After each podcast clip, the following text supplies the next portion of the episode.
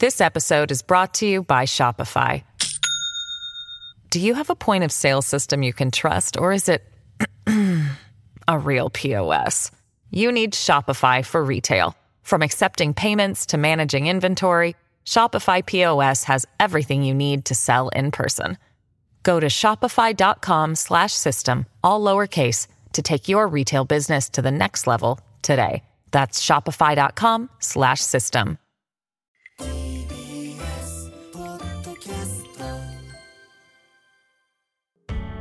発信型ニュースプロジェクト。TBS ラディオ905-954荻上チキ。セッション大河原加工機冤罪事件で国と東京都におよそ1億6000万円の賠償を命じる判決。事件を追い続けてきたジャーナリスト青木治さんの取材報告生物兵器の製造に転用可能な機器を不正に輸出したとして起訴され初公判の直前に起訴取り消しとなった大河原加工機の社長らが賠償を求めている裁判で東京地裁は今日国と東京都におよそ1億6000万円の支払いを命じる判決を言い渡しました。大河原加工機の大河原社長役員の島田淳二さん。顧問の相島静夫さんは2020年3月に逮捕されて以降11ヶ月にもわたる交流で一貫して無罪を主張しました。しかし交流期間中に相島さんは相島さんに胃がんが見つかり治療のための保釈を求めたものの認められず相島さんは起訴取り消しとなる前に死亡。生前の名誉回復は果たされませんでした。この賠償請求の訴訟では大河原加工機側が公安部が事件をでっち上げたのではないかと問うと捜査を担当した警視庁の男性警部補はまあ捏造ですねと言い切り裁判官からの質問に対しても捜査員の個人的な欲でそうなったと説明。異例の展開を迎えていました。今日はこの事件を取材し続けてきたジャーナリストの青木治さんとともにこの裁判から見えてきた異例の冤罪事件の問題点を考えます。改めまして本日のゲストをご紹介します。スタジオにお越しいただきましたジャーナリスト青木治さんです、はい、よろしくお願いします。お願いします。お願いしますさてこの番組セッションでは大河原加工機の事件青木さんに定期的に報告をしてもらいましたけれども、はい。はい、改めて今回の判決で初めて知ったという方もいらっしゃいます、ね、どういった事件だったんでしょうか？あの本当にごく簡単に申し上げますとあの大河原加工機っていうのはあの横浜市に本社を置くあの噴霧乾燥機というですね、まあ、一般の人たちはほとんど縁がないかもしれないんだけれども、あの液体状ものあるいは液体固体の混ざったものをこう熱風を当てて、えー、乾燥させて粉にを粉にするっていう、まあ、その噴霧乾燥機っていう分野のその機械を作っている、まあ、中小企業なんですけれども、はい、ただこれ、えーまあ、すぐにパッと思いつくと思うのは皆さんあの例えばインスタント食品なんかのこう粉粉末とかね、うん、あるいは薬品とかあるいはそのこう最近だと IT に使うこうなんていうかなこう原材料なんかのこう粉あの粉を作るのにものすごくこう役に立つようなこう技術で。えー、この大河原加工機っていうのは国内その噴霧乾燥機のシェアが国内でいうと7割くらいを占めていて、はい、まあ、これこの番組で何度も僕申し上げてきたし、はい、あの過去に僕が書いたルポでも書きましたけれども、まあ、あの TBS のドラマ「下町ロケット」でいうと、うん、まあ、佃製作所みたいな、まあ、本当にその優秀な古技術を持ってこの国の産業を下支えしてきたまあ、ある種のこう本当優秀なこう中小企業なんだけれども、うん、その噴霧乾燥機を、えー、中国とかですね韓国なんかにその無許可で不正輸出したと。でそのこうその液体なんかを粉にできるので場合によってはこう生物化学兵器の製造にも転用可能じゃないのかっていうことで、はい。逮捕されたわけですね。取り調べを受けて逮捕されたそれが2020年の3月なんですけれども、うん。そのこの噴霧乾燥機を中国に経産省のお許可を得ずに輸出をしたということで、えー大河原社長それから、えー当時営業担当の役員だった島田さん、それから当時顧問だったんだけれども大河原加工機でずっと技術担当をしてきた、まあ、本当に優秀な技術者だったあ相島さんというこの3人が逮捕されて。で東京地検、まあ、その後韓国にも不正輸出したということで逮捕されていずれの事件いずれの件についても東京地検が3人を起訴をして、うんえーまあ、ここから先もう本当にこの手短に言うとねその起訴をしたしたんだけれどもお初公判の数日前にえー検察が起訴を取り下げるということなので、まあ、端的に言えばあの起訴はしたけれど、えーまあ、これじゃあ裁判維持できないよねと、とても勝てないよねっていうことで検察側が、まあ、もうそもそも白旗を上げて冤罪だったってことを認めて、えーこう決着をしたと、まあ、そういう事件ですね。だからまあた端的に言えば、まあ、明々白た白々たる冤罪事件ということなんですけれども。まあ、これ被害はすごく大きくって、まあ、当たり前ですけれども警視庁公安部に捜査されたということでこの大河原加工機はまあこう風評被害ですよね、あのものすごく受けて営業的にもそのダメージを受けたしそれからまあこれ後で多分あの出てくると思うんですけれども社長さんそれからさっき言った営業担当の役員の島田さんは1年近く交留をされると。でそれからもう一人あの先ほど申し上げた技術担当の、えー専務だった。で当時は顧問だったんですけれども相島さんは交留中にいい体調を崩して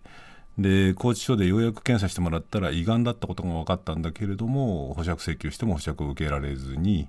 えーきちんとした医療を受けられないまま命を落とすということでさまざ、まな意味で本当に痛ましいひどい冤罪事件だったっていうのが、まあ、この事件の簡単な概要ですね。うん。はい。一番最初の段階、そのまあ韓国や中国に不正輸出をした、うんなんかこれあの、これ、輸出したこと自体が違法かのように、うん。まあ、検察側は主張したわけですけれども、それに対して社長らは一貫して無罪を主張しています、この見立て、それぞれの立場というのはどうだったんでしょうあか。のこれ細かく言っていくとねちょっとテクニカルな話になっていくのであの結論から言うとね、もうそもそもがさっき申し上げたように初公判直前に起訴を取り下げるっていうのは、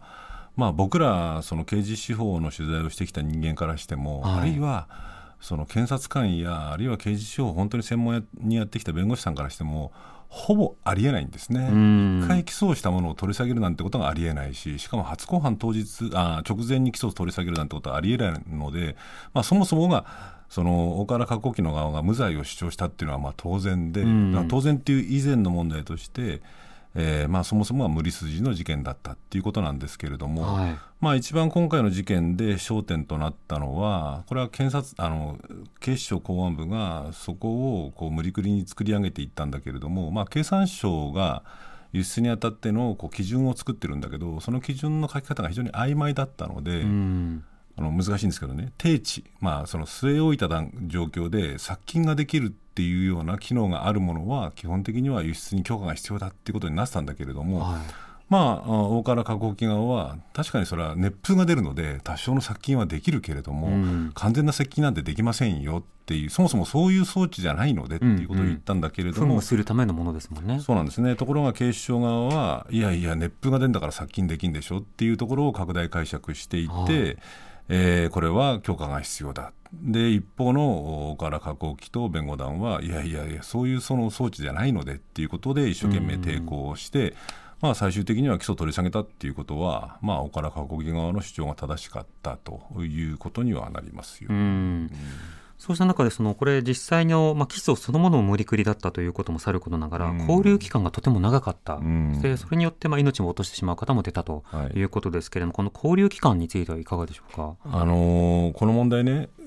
これからお話しするようになぜ警視庁公安部がこんな無茶な捜査をしたのか、うん。それからその警察がいくら無茶な捜査をしても検察があのこれ警察と検察ってなかなかね一般の方々わからないところもあると思うんですけれども警察はもちろん一時捜査機関として捜査をしてで最終的に逮捕をしたりとかしてでも検察が起訴をしないと刑事裁判にかからないので、うん、本来は警察の捜査がこれ十分にこう有罪を立証しているかっていうのをチェックするのが検察の役割なんだけれども、うん、その検察がきちんとチェックをせずに起訴をしたっていう問題点も確かにあることはあるんですけれども、はい、まあ、そういう問題点はちょっと後で話すとして。うんそのこの国の刑事司法の一番のいくつもいっぱい僕がこの番組でも何度も申し上げてきたようにいくつもの問題点というのがあって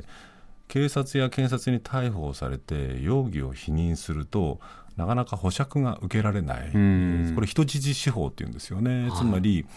その本来は日本の刑事訴訟法も原則としては証拠の隠滅の恐れがあるとか逃亡の恐れがあるっていうことがないと基本的には保釈をするのがあの原則なんですね。これなぜかっていうとその国家権力っていうのはこう圧倒的な力を持っているわけでうん、でそれに対して捕まる人は、まあ、いくら悪いことをした容疑がかかっていても基本的にはその日常生活もあるしそれからこう、ね、生活もしていかなくちゃいけないわけですから、うん、保釈を受けてで保釈を受けた上で弁護士さんなんかと相談しながらその国家権力と対峙するっていうのが原則なので保釈を受けるっていうのは原則なんだけれどもこの国の刑事司法っていうのは逮捕されたりとか拘留されたりとかして容疑を否認するとなかなか保釈を受けられない、まあ、あのカルロス・ゴンさんの事件なんかでね、はい、まあ、カルロス・ゴンさんが正しかったかどうかは別として、えー、カルロス・ゴンさんの事件で国際的にも批判を浴びたりとかしましたけれどもなかなか保釈を受けられなくなってしまうんですね。うん、で今回のケースも捕まったその社長の岡原さん以下3人はまあ、そもそもが身あの身に覚えのない罪なので、必死に否認をしたと。で結果として否認をしたので、えー、保釈が受けられないということでトータル、えー、社長さんとそれから営業担当役員の島田さんに関して言うと6回保釈請求をしてようやく保釈が受けられたのが360日後くらいですからほぼ1年後くらい。でこのがんが診断された相島さんに至っては最後まで保釈を受けられずに、えー、まあ刑の一時交留停止っていうのをようやく認められて病院に行ってこう手術を受けたんだけど最終的に死んじゃうんですけれども、最後までこう保釈を受けられなかった、まあ、だからチキさんの話質問に戻れば交流が11か月に及んだこの異常性っていうのは、うん、これはその公安部の暴走とか検察がチェックしなかったっていう問題は別途置いといたとして、はい、この国の日本の刑事司法の、まあ、ある種宿話みたいなものとしてこれだけ長期の交流になってしまったっていうことですよね。あのこの事件というのはさまざまな問題というものが濃縮された出来事でもあります、うん。うん、そうした中で今回、まあ、裁判が行われまして判決が出まして、うん、その判決の結果当然ながら国の責任を認めるということになるわけです、国と都ですね。国と都ですね、はい、はい、でこれに対して今日記者会見が行われまして、青木さんも今日取材をしたということですけれども、はい、その取材の会見の場で大河原社長そして、まあ、島田役員役員の島田さん、そして亡くなられた相島さんのご長男、それぞれの声をお聞きください。あのまあ、まずはあの、えー、裁判所裁判官の判断としてはあの、えーまあ、適切というふうには思っています。まあ、あの不満はいろいろ、えー、部分的にはあるにしても全体としては、えー、良かったなっていうふうにまずは思います。私としてあの今回の、えー、国賠訴訟をした目的は主に3つありました。1つ目は、えー、事実の解明それから我々の名誉回復そして3つ目に、えー、再発の防止二度とこのような、えー、事件を起こしてもらいたくないと。その意味でえー、この国賠提訴いたしました。その中で我々の、えー、まあ、報道機関等、あるいは新証拠等で、ある程度、我々の、えー、事実が解明されたことによって、えー、我々の正義、あるいは名名誉回復はある程度できたと思ってます。ただあの この再発の防止という意味において、今回のあのー、判決において捜査の違法性あるいは検察の、えー、起訴の違法性についてある程度、えー、認めていただいたということからこれをぜひあの、とあるいは国においてなぜ起きたのかと二度と起こさないためにどう何を検証したらいいのかということでその、えー、再発防止の検証をしていただきたいと思います。あの2020年の3月11日に、えーと、父が逮捕された時にですね、まあ、私、仕事中でちょっと状況がよく分からなかったんですが、まあ、後に弁護士の先生方からですねあのお話を伺って、まあ、事実関係確認して、まあ、私の家族に、えー、伝えました。あの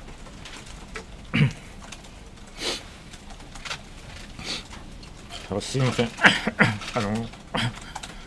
娘泣いたんですよ。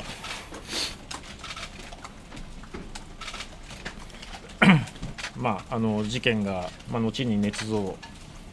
だったということ。まあそういったことで、まあ、非常にこう悔しい思いをしています、まあ、今回の、えー、判決の中では、まあ、父のメールが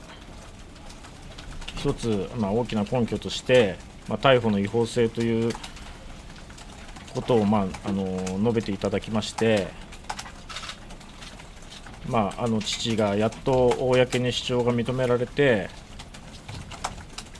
安堵してるのかなと 思います。あの年内にはあの父の墓前であのしっかり報告したいと思います。はい。あの、それぞれ、やはり再発防止と、しかしながら今回の、まあ、不満やる方ない憤りのようなものも感じるような、うん、そうしたような発言もありました。うん、今日の判決というのは、そもそもどういった判断だったでしょうか？あの、いくつかのところに分かれるんですけれどね、あの、細かく言っていくと、あの、ちょっと専門的になっちゃうので、あの、焦点の部分だけ言いますけれども、基本的にね、今回、まあ、僕も驚いたし、あの弁護団の人たちと話したら弁護団もこんなの例があるのかなっていう話だったんですけれども、はい、まあ、その最大の焦点だったこの警視庁公安部の逮捕そのものが違法だと、うん、要するにつまりそのちゃんと調べれば逮捕する必要なかったでしょっていうことが明らかだというふうに裁判所が認めて、逮捕そのものが違法だでさらに驚くのは、はい、その検察があの当初はあの警察が逮捕をしてでその交留の判断をしたりとかっていうその判断自体はさすがにその検察はその時点では分からなかったでしょうと。しかしその後実を言うと、まあ、あの毎日新聞なんかが今回その若干調査報道をしたりとかして明らかになってきたんだけれど、うん、検察官も起訴をした検察官も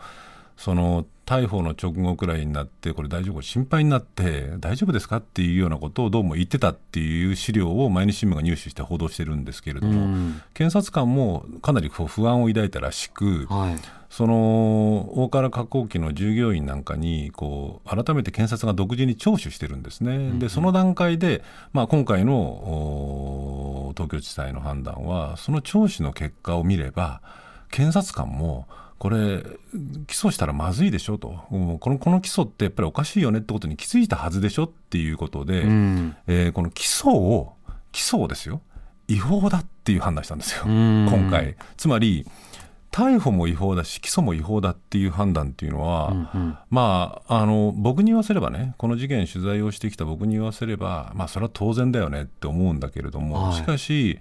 その司法の砦である裁判所がこう警視庁公安部の逮捕捜査あるいは東京地検公安部の起訴っていうものを違法だっていうふうに認めて、うん、国と都に、まあ、合わせて1億6000万くらい、まあ、ちょっとあの国、検察と、えー、東京都、警視庁では少しあの温度差も部分的にはあるんですけれども、はい、それを違法だって言ったのは、まあ、陳腐な言い方だと画期的だけれども、まあ、ちょっと驚愕の判決っていうふうに言っていいと思いますよね。うん、これ逮捕起訴、まあ、その間にまあ取り調べというものが行われていて、なおかつ保釈もされずにその、まあ、体調も悪化させるということになったので、これはあの取り調べを続けたこともさることながら、それに対して、あのしっかりと医療にかかれるような釈放しましょう、保釈しましょうよって、裁判所も判断しなかったことなど、論点山積みですよ、ね、山積みです。あのだから先ほど申し上げたように、その警視庁公安部の捜査、それから後で話しますけど、警視庁公安部がなぜこんな無茶な捜査をしたのか、うん、それから検察はなぜチェックをできずに起訴をしたのか、それからさっき申し上げたように、じゃあ問題は、それはまあ問題はというか、もう一つの問題は、先ほど申し上げたように、この国の刑事司法の宿話ではあるんだけれども、うん、そのいくら検察が証拠隠滅の恐れありだとかね、あるいは逃亡の恐れありだとか言っても、ちょっと見れば、裁判所は保釈すべきでしょうと、ましてや、うんそのがんの診断を受けて、えー、その保釈請求をしているその相島さんに対してはどう考えても保釈すべきだったんじゃないの？ということに関しては、チキさんおっしゃる通り、その保釈の判断っていうのは、これ別に検察がその文句をつけるんだけれども、最終的な判断は裁判官がするので、はい、裁判官がしなかったっていう意味で言えば、この国の裁判所、司法の問題点っていうのも問われますよね。うん。そうした問題がなぜ出てきたのかということをこの後整理していきたいと思います。Create a better future and new values with you. 荻上チキ荻上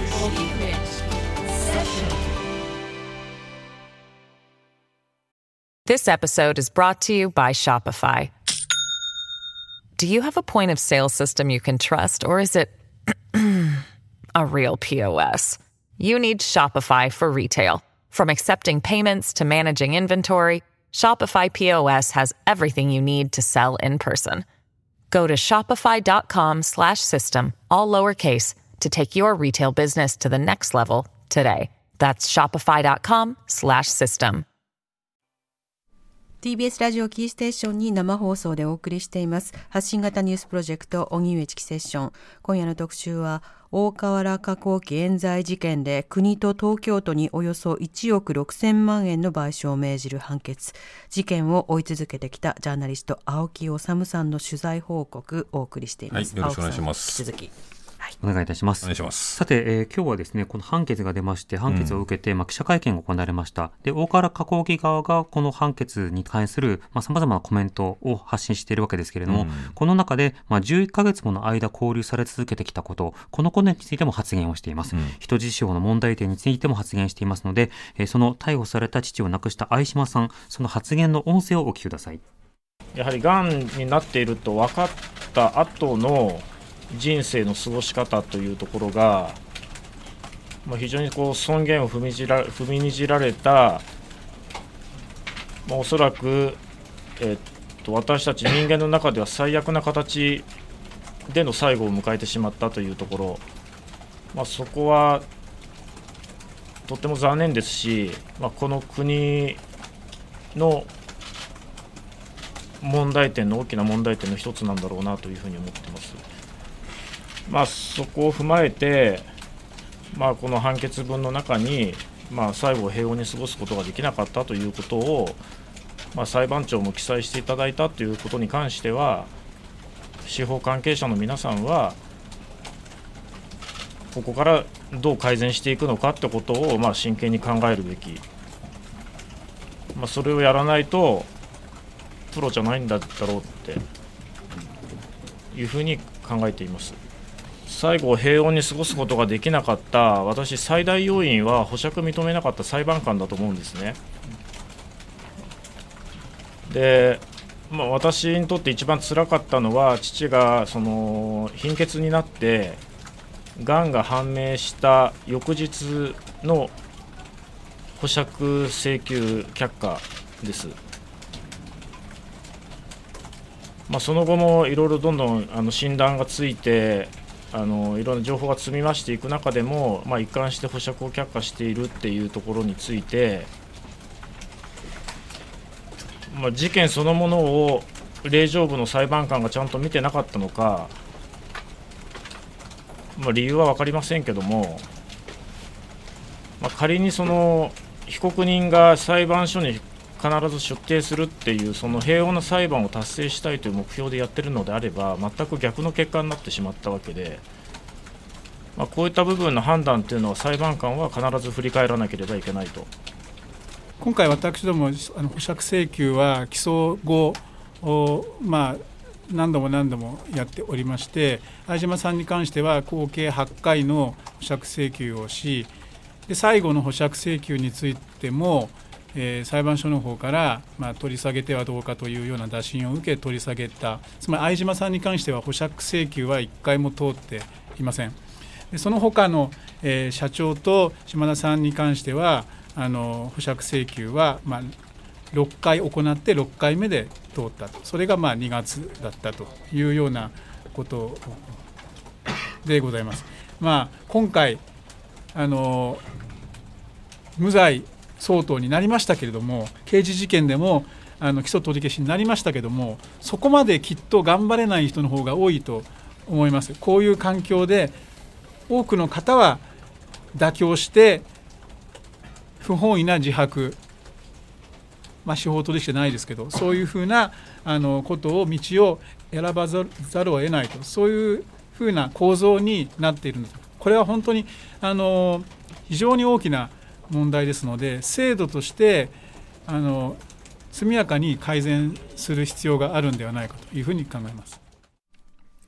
はいえー、ということで、大原加工機で、えー、技術者だった相島さんのご長男、それから、えー、弁護士の、顧問弁護士の高田さんの声を聞いていただきました。このまず保釈がここまで認められなかった、その背景や表向きの説明などはどうなんでしょうか？あの先ほど申し上げたように、証拠隠滅の恐れあり、口裏合わせをするんじゃないか、あるいはまあ逃亡の恐れありかどうかは別としても、ということで認められなかったということが一応建前なんだけれども、はいその大きく言えばさっき申し上げたようにこの国の刑事司法がその逮捕されたりとか起訴されたりとかして容疑を否認していると保釈を受けられない。でそれを裁判所も認めてしまうっていう問題点に尽きるんですけれどね。ただ今の音声聞いていただいたら分かる通りそのこうがんの状況で保釈をされて証拠隠滅も逃亡のそれもないだろうと命の方が重要じゃないのかっていうふうに思うんだけれども、この点についてね今日の判決なんですけれどねえー、こう判決こう言ってるんですね、被告らの、まあ、被告っていうのは国と東京都ですね、被告らの違法行為により、まあ、さっき言った通り、逮捕も起訴も違法だっつってるわけですよ、うんうん、だから被告ら、まあ、国や都の違法行為によって、某相島、まあ、亡くなった相島さんが交流をされ、えー、亡くなった相島さんとの最後の時間を過ご、えー過ごえー、最後の時間を、えー、こう非常に不安定な中で過ごすことを余儀なくされた原告ら、うん、えー、夫であり父である亡き相島との最後を平穏に過ごすという機会を奪われたことによって、えー、生じた、えー、慰謝慰謝料を払うべきだっていう判決になっていて、うん、まあ、これ実を言うと、えー、亡くなった相島さんの奥様の慰謝料が50万円。50、うん、だからその息子さん長男がいらっしゃるんですけど長男。今の音声の方は長男ですけれども長男は25万次男が25万っていうことなんですけれども。まあ、これでも認められたっていうだけで、まあ、あのよかったんだけれども認め金額考えるとどうなのっていうのもそうだし。尊厳の価格が安すぎる安すぎる、それからね、かつ、これね、僕、その相島さんのご長男とかにお話を聞いて、えー、思ったんですけど、ね、実を言うと、あの奥様がねあのとにかくがんになってでもそれも末期の進行性のがんだっていうことでそのとにかくこう出てきて治療を受けてところがいくら保釈請求しても保釈請求が認められないっていう状況にあの奥様がねあの相島さんのお連れ合いはその本当にこう心を乱して、でこう言ったそうなんですよ。もう夫に弁護士さん通じて夫に認めてくださいと認めたら保釈受けられるんだったら認めて保釈を受けて病院に行ってくださいっていうふうにあの弁護士さんを通じて夫にこう訴えたらしいんですよ。でもところが、まあ、夫は最終的にまで認めなかったんだけれども。でこれね今日の会見でもそれが一つの焦点になったんだけれども、はい奥さんの気持ちとしてはそうだよね、うん、奥さんの気持ちとしては、そのね、そのその有罪になろうが逮捕あのこう悪人だって言われようが、そう旦那さんがこうね、こうもう生きて戻ってきてほしい、無事に病気を治療してほしいと思うのは当たり前なんだけど、もしそこでそういうふうにこうな状況に屈して、えー、もし相島さんがすべて認める認めるというのはちょんちょんが付きですよ、はい、認めていたらあもしかすれば今回他の大河原社長なんかとか他の人たちも有罪だったかもしれない、まあ、もしかしたら今回の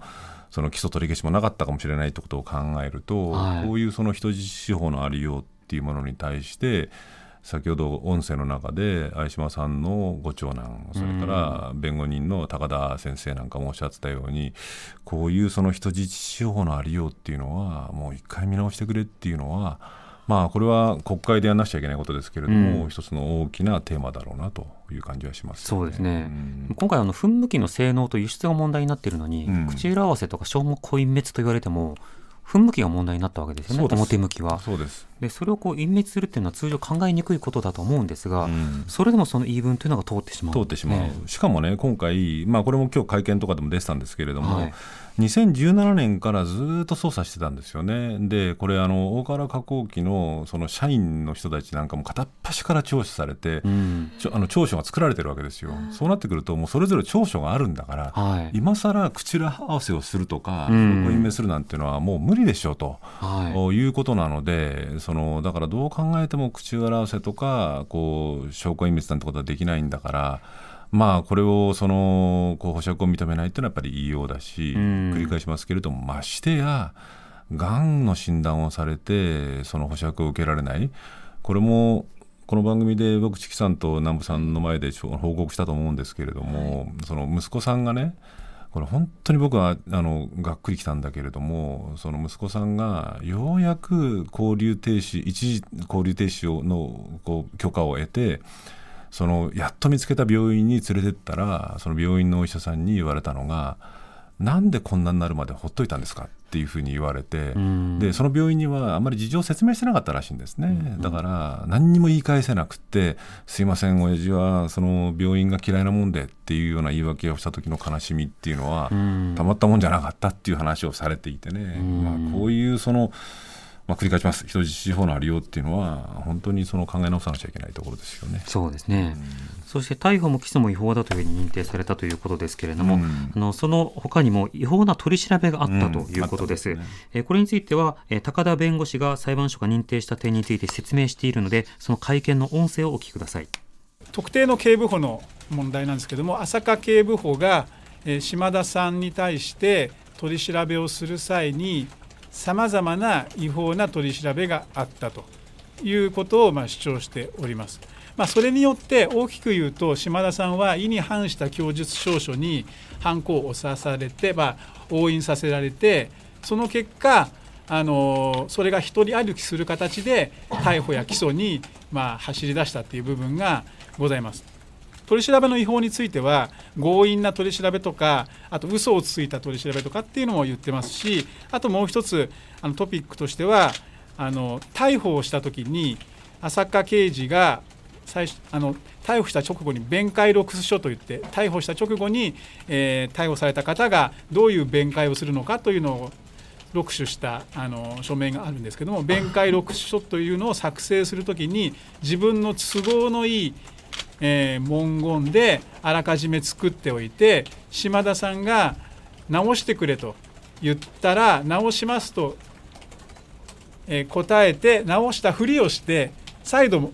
あの島田さんに提示して、えー、島田さんの認識と異なるものをにサインをさせたという部分を主張しました。えー、朝霞警部補の、え、島田さんに対する取り調べこれはやはりあの裁判所は偽計と言ったり偽毛と言ったりっていう言葉をかなり使いましたけどもそこの部分が認定されて違法だというふうにされています。島田さんから弁解録取書をまあ取り付けたわけですけどもそれがその嘘だと分かってもう一通朝霞、えー、刑事はあの弁解録書を作るわけです。その時点で2つの弁解録書が存在することになってしまった。で浅香刑事は何したかというとこの最初の方つまりそのケチがついた方をシュレッダーで破棄しました。これは一旦成立した、まあ、公用文書。それを破棄していますので公用文書と機器材に該当する刑法に抵触するんですね。この部分について我々主張しておって、えー、浅香刑事ですとか東京都の方はそれは過失だったんだというふうに言ってましたけども過失というのは信用できないと。これは破棄したんだというふうな、えー、事実がこれは不随事情ですけども、まあ、認定されているというところですそこは一歩踏み込んでそこまで認定しなくても判決かけたと思うんですけどそこはしっかりと浅香刑事の、まあ、主張をああの言った供述を否定したというのは大きかったんではないかと思います。要するに破棄したって故意の行為が認定されたっていうのはやはりすごく大きいなと思ってます。同様にその島田さんに対する取り調べとかあれも故意ですからあれはあれは過失じゃないので故意ですからそのあの浅香さんの取り調べ、まあ、捜査全般について故意的に何らかの目的を持ってなされているんだというようなところまでは認定もらえてるはずでそれが本当は捜査幹部がそのその方針立てて浅香刑事が全部決めてるわけじゃないと思うんですよ。その上にやはり捜査の方針を決めてる人がいてそれに基づいてやってるはずなんですけどそこの部分の結びつけまできまでは認定されませんでしたけど個別の行為として浅香刑事の何箇所かの、えー、行為が故意の行為として認定されたっていうのは良かったんではないかというふうに思います。はい、大原加工機の高田弁護士が説明をしている、え捜査だけではなくて取り調べの段階での違法性が説明されてました、うん、青木さんいっぱいありましたけれどこれどういうことですか？あのねこれ実を言うと、まあ、ざっくり言います。ざっくり言うとあの先ほど僕が説明しているようにその大河原加工機で大河原社長っていうのは、まあ、この人まあ社長さんなので、うん、まあ、その噴霧乾燥機のこともよくご存知なんですね。それからさっき申し上げたように相島さんっていうのはこの人ずっと大河原加工機の技術この人東京工業工業大学出身、まあ、工業大東京工業大学の大学院まで出たのかな？本当にこの、えー、大河原加工機噴霧乾燥機で日本の国内でシェア7割持っている噴霧あの大河原加工機の技術をずっと担ってきた専門家なんですよ。はいで一方でこの島田さんっていう人は実は営業担当なんですよ。うんうん、なのであのね、もちろん技術のことは分かってるんだけれどでもお二人ほど技術は詳しくないんですね。うん、なのでさっき僕が申し上げたような熱風当てたら殺菌できるでしょっていうふうに言われてそれはそうだよねっていうふうに、まあ、僕とかなんかも思っちゃうじゃないですか、はい、だから多分警視庁公安部は島田さんを落とせばいけるって思ってこうかなり無茶な取り調べをしたんですね。で島田さんに対してこうなんていうのかな熱風当てたら乾燥できるでしょで結果的に島田さんはある程度その警視庁公安部の、まあ、意に沿うようなこう供述調書を取られてるんですよ。でそれを突破口にして警視庁公安部はいけるっていうふうになったらしいんだけれども、はい、その調書の取り方について今回の今日の判決はねこう言ってるんですね。うん、えー、原告島田を疑問してえー、同人が理解していない内容を記載した供述調書を署名捺印させるものであって、はい、島田の自由な意思決定を阻害することが明らかな対応による供述調書の作成と言わざるを得ずえー、このような方法による供述調査の、えー、作成は国売法1条1項の適用上違法の評価を免れ得ない。国売法1条1条っていうのはどういうものかっていうと、うん、国または公共団体の公権力の行使にあたる公務員がその職務を行うについて故意または過失によって違法に他人に損害を与えたときには国または公共団体がこれを賠償する責任に任ずると行ってるわけですよ。つまりこのようなその取り調べのありよう調書の作り方っていうものは違法であるっていうことを今回認めたっていうことなんですね、しかも、はい、さっき出てきた弁解録取っていうのは逮捕された後に逮捕容疑間違いないですか間違いありませんかっていうのに島田さんは最初に作られた弁解録取調書っていうのは違うじゃないかって言って、うん、こんなこと言ってませんとか、ね、言ってませんって言って、うん、でその後作られたんだけどその1回向こうが作って犯行をしてあるこれ公文書なんですよもうすでにね、はい、その公文書も勝手にシュレッダーにかけちゃってるっていうことなので、まあ二重三重の意味でこの取り調べっていうものが違法であるっていうところも今回大きな一つの論点になっていてだから損害賠償請求の額っていうのもあの都の方が大きくなってるんだけどそれはこういうその要するに取り調べ、まあ、さっき言った検察は国ですけれども警視庁は都なので。だからまあ東京都の方の責任の方が金額的にも少し大きくなっている要因であり、まあ弁護士さんがおっしゃってた通りここを認めたっていうのは裁判所としても、まあ、弁護団としても一つ大きな、はい、今回の評価すべき点だということになるんですね。偽計疑問って要は騙したってことですね。騙したってことですよ。騙したってこと。騙して無理やり反骨かせて、うん、こういったっっていうことを証拠にしようとしたと。っていうことですね。それが不都合になった後で捨てたっていう。捨てたっていうことですね。でしかもそれを突破口にして今回の事件の構図を作り上げようとしたとこういうことなので、まあ、さっき言った通り逮捕も違法起訴も違法しかもそこに至るための取り調べのやり方も違法ですよとだから何から何まで全部違法でしたよっていうことを認めた。こんなこんな事件って僕聞いたことないですよ。うん。ではなんでそんな捜査が行われたのかそんな起訴が行われたのか。今回の記者会見で青木さんも質問することができた、とい。うことで、それをきっかけに考えたいと思います。なんでこんな無茶を公判部がしたんだろうかというのをですねえー、もちろんこれあの法廷の中で出た話出ない話もあると思うんですけれどもそれぞれがお話できる範囲でそのなぜこんな暴走が起きたのかっていうのをどんなふうに捉えてらっしゃるかっていうのをお一言ずつまだいただいてもよろしいですか？そうですね。暴暴走が止まらなかった結果として暴走は止まらなかったわけなんですが、まあ、それはもともと事件を欲しがっている警視庁公安部という人たちがいて彼らは事件がないと、まあ、あの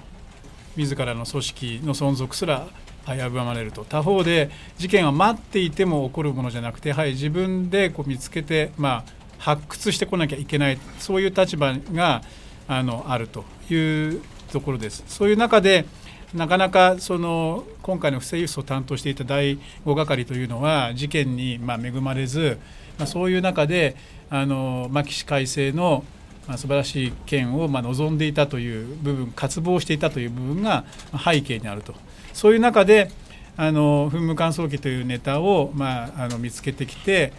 係長がこれはいけると飛びついて、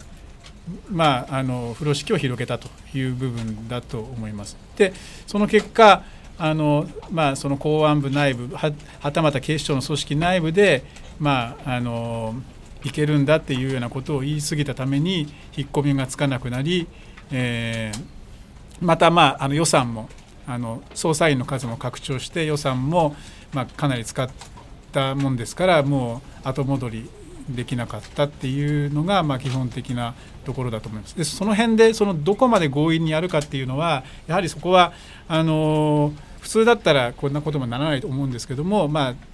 やはりその今回の第5係長っていうのは、まあ、そこ一線を踏み外してまで、まあ、あの事件を作るというような、まあ、考え方の持ち主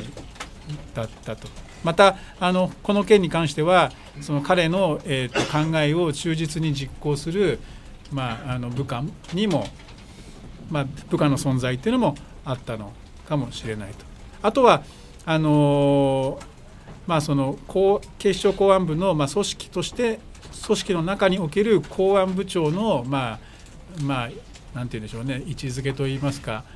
あのどこかの報道機関もやってましたけども公安部長がこれだと言ったところを正面から公安部という限られたその狭い世界の中でこれは違うというふうに大きな声で言い続けるっていうのはやはり相当まあ難しいのかなというようなそうそういった公安部の極めて特殊な、まあ、その背景ですとか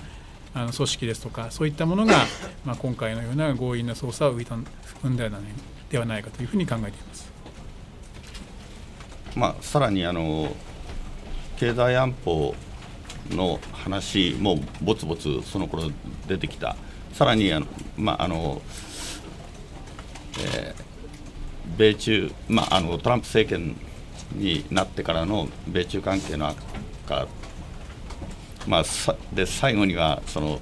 日韓関係の悪化までこう出てきてしまっても